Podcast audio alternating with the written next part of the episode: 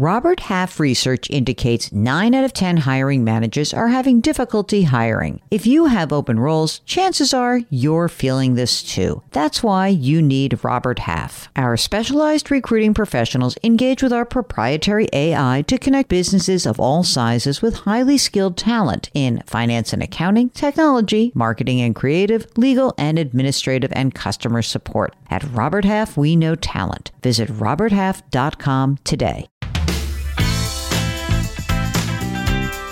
Welcome to the Jill on Money podcast. It is Thursday, November 19th.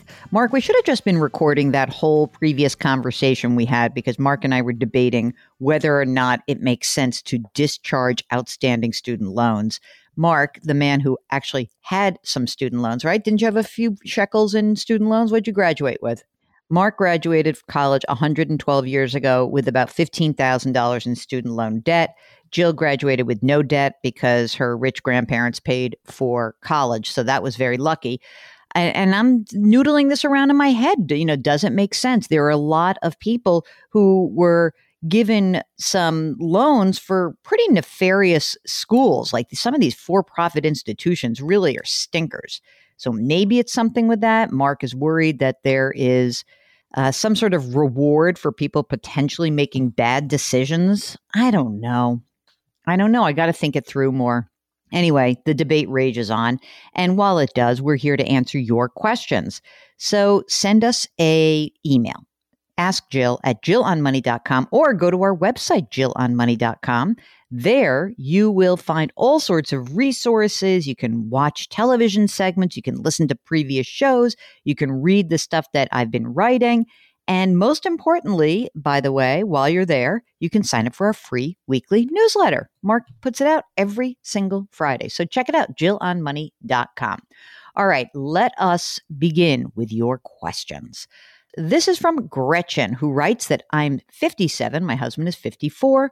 We both work full time, earning a combined $89,000 a year gross. Our savings account has $7,500 in it We've got a Fidelity 401k through his employer. It currently stands at 566,000. Wow. And she says hers is 28,000. Okay, so Gretchen goes on to write that she's expecting a $90,000 inheritance from the sale of her father's house and land estate prior to any taxes or fees for the state of Washington or the feds are entitled to. I don't think you're going to have much. I mean, I, I doubt that there's going to be any anything that's due on that. You'll probably get a step up in cost basis. But anyway, Gretchen says this could happen before the end of 2020. What should we do with the inheritance? Here we go. I'd like to get rid of the $11,500 in credit card debt, and there are some things in the house that need immediate attention to the tune of 10,000. I want to be smart with this money from dad. Any and all help greatly appreciated. Okay. So, number 1, ready? Wipe out the credit card debt do the stuff in your house and beef up that savings account. I bet that you need more than $7,500 to get you through six or 12 months of your living expenses. So, whatever that number is, whatever your monthly expenses, multiply it by six, or maybe even 12, somewhere between six and 12 months of your expenses should be in your boring savings account. Now, beyond that, you didn't mention whether or not you're both maxing out your retirement accounts or not, but perhaps one thing you could consider would be a Roth IRA. Because with the money that is left over, you guys will absolutely be able to each make a contribution to a Roth IRA. In 2020, you can make up to $196,000 together. So you can each put that $7,000 in, 6,000 is the max catch up contribution of 1000 bucks cuz you're both over 50. So you can each do 7,000, which is 14,000 for 2020, and then in 2021, you can do the exact same thing. That's what I would do.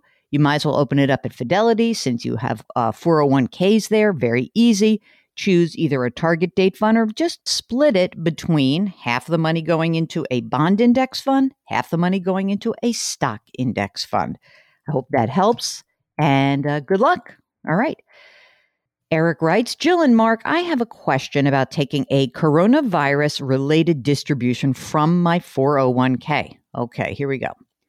Eric says, I qualify for the distribution. I plan on using it to get assets out of my fee laden 401k, then repay them immediately into an IRA to avoid any tax issues. Huh? So if you get a distribution, you qualify for it. You can take the money out. You want to get it out of your 401k and move it into an IRA. My question arises because earlier this year I converted a portion of my 401k to a Roth. This was done all within the plan itself. Will I be facing any headaches from the five year rule when I take the converted money using the coronavirus related distribution? Mark, what do you think of this? So, what we're not sure about is are you talking about taking the portion that was not converted from your 401k and moving that into an IRA rollover? Because that I think you could do, but you cannot do the Roth part of it. That you can't do. I'm pretty sure about that because that will get you into the five year rule. That's a problem. Also, I'm really wondering like, can you tell me what your actual 401k choices are and what the fees are? Because before you go through all this, these shenanigans, are you buying a problem potentially? I need to know more about you. I'm not willing to give you the thumbs up on this yet. All right? I'm just not. Okay. Next. This is from Thomas, who writes My 27 year old daughter works as a pharmacy technician for a large chain with few benefits. She qualifies for Medicare, but she may need to look at other expanded options such as disability and hospitalization, dental, and vision. A broker came from an insurance company offering life insurance. Since she is single, living at home, I think she needs to look at something else. Also, this company only showed one star in reviews by Consumer Reports. Any advice? The ever watchful father. She qualifies for Medicare. She hasn't qualified for Medicare. So here's the deal. She does not qualify for Medicare because she is not 65 years old. Does she qualify for Medicaid? Maybe, possibly. Uh, what she needs to do is not buy life insurance what she should do is go to the Affordable Care Act and see what she qualifies there. Maybe she doesn't make a lot of money, Mark. And that's what, and maybe he's saying that she gets health insurance through the marketplace and also is getting some assistance because her salary's low. I don't know. N- need more details on that one also. Sorry.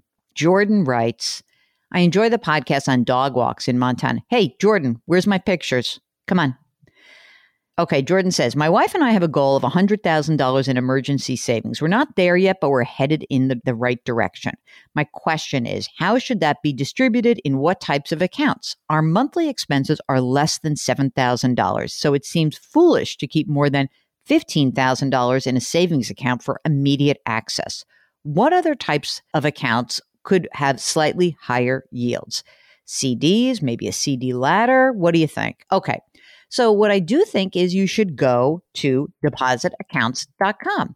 And there you will find not only CD rates, but you also will find some higher yielding money market and savings accounts. And, you know, you're right. It doesn't make sense to have it all that's in a savings account. On the other hand, you know, I don't know how much more you're going to squeeze out, but check it out depositaccounts.com. Well, so Mark's saying you should have more than 15 grand. We want you to have six months of living expenses in liquid accessible assets, meaning savings, money market, high yield money market, or short term CDs. You're not going to maximize every dollar that's in your emergency reserve account, but anything over that, you can. You can put the money away into a higher yielding or maybe even a longer term CD. So just be sure to keep the boring money boring. That's my my wish for you. Sonia writes, I live in London and this lockdown gave me the chance to slow down and I realized the importance of financial planning and investing. I've always been a saver and I thought I was doing the right thing with my money.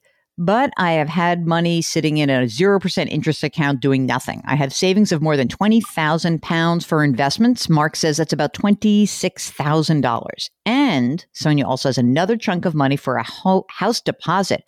And she's going to need to access that over the next year. Okay, so you're going to keep that pretty simple, boring, just like I said to the other. If you need the money within a year or it's your emergency reserve fund, got to keep it simple, got to keep it zero risk, and got to keep it accessible. Okay. Sonia says, I've been trying to learn as much as possible about planning, platforms, where to invest, and I've been trying to understand the building blocks and fundamentals. And boy, there's so much. At the moment, I want to invest in an index fund which mirrors the S&P 500, but my blockers at the moment are one, which platform for the UK it would be a stocks and shares ISA through a platform utilizing my tax-free benefits, and two, just doing it. I keep thinking there's so much to learn. I need to learn it all. I'm not sure if this will make the cut for responding as I'm from the UK with different rules, but I'm an avid listener of your podcast and book, which have been really helpful with my learning. First of all, you know, you're getting on the air if you're from London. Mark and I both lived in London at different times in our careers and just love it there. So we're answering you, Sonia. Okay. Don't worry about it. Any recommendation on platforms for me to purchase my goals for investment would be using 50% index fund, then start to invest more regularly as I look to secure financial freedom.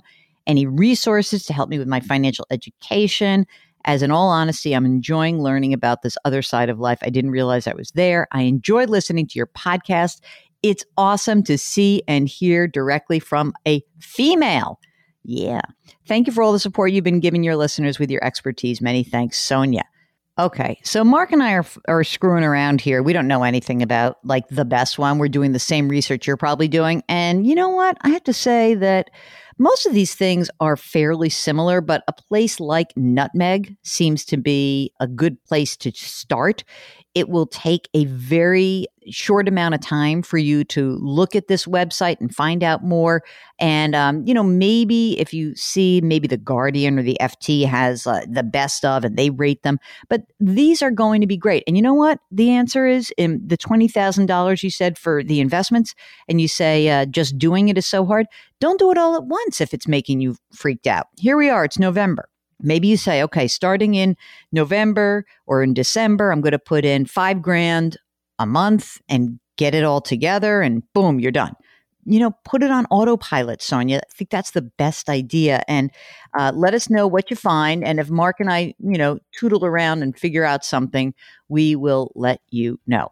Okay, so that is it. That is it for Thursday, November 19th. And we uh, hope everyone is kind of taking a deep breath and getting ready for this weird holiday season and is staying really really safe guys. It's it's so important. More than ever this virus does not care about the outcome of the election. This virus does not really care whether you miss your family or not. It is time to be super super careful okay?